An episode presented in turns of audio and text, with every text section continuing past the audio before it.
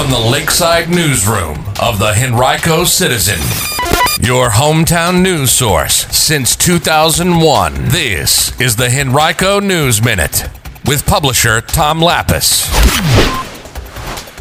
The Henrico County High School mourning the death of a teacher. Today we'll tell you about it in today's Henrico News Minute. It's Tuesday, October 11th, 2022, and it's brought to you today by the law firm of Barnes & Deal. And now for the news. The Freeman High School community is in mourning this morning following the unexpected death of social studies teacher Lara Curry. Curry died on October 8th. Principal John Marshall announced the news to the school and its community yesterday, calling Curry's death devastating for everyone, especially the students enrolled in her classes this fall. In a Facebook post, colleague Ben Fabian, who also teaches in the department at Freeman, called Curry, quote, one of the finest, most gifted educators I have ever known.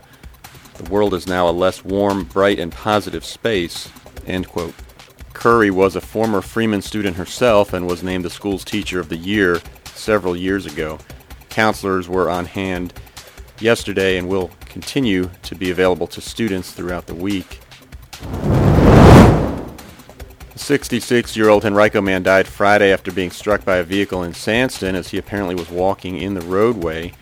The victim was Anthony Galvin, Jr. He was struck shortly before 6:50 a.m. near the intersection of 9 Mile Road and Garland Avenue. That's not far from Sandston Elementary School. He was pronounced dead at the scene.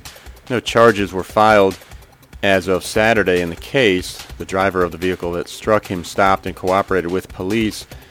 Police said they don't believe speed, drugs, or alcohol were factors in the crash. Witnesses reported seeing Galvin walking in the roadway. TSA officials prevented a Newport News man from carrying a loaded handgun onto a flight at Richmond International Airport October 3rd. The .40 caliber handgun was loaded with 4 bullets, including one in the chamber. It was the 16th time this year that a weapon has been stopped at a checkpoint at the airport. That happened 20 times all of last year and a record high 22 in 2020. Henrico County is receiving just more than $67,500 in grant funding from the Virginia Department of Emergency Management. Predictably enough, the money will be used to support emergency management efforts in the county. The funding was part of $2.6 million allocated by the agency overall to counties, cities, towns, and emergency management jurisdictions in the state as part of the Emergency Management Performance Grant Program, which distributes federal funding. Today's Henrico News Minute has been brought to you by Barnes & Deal. Barnes & Deal has emerged as a highly respected family law firm over the past 3 decades with the resources, skills, and experience necessary to handle high-asset divorces and other complex family law matters across Virginia.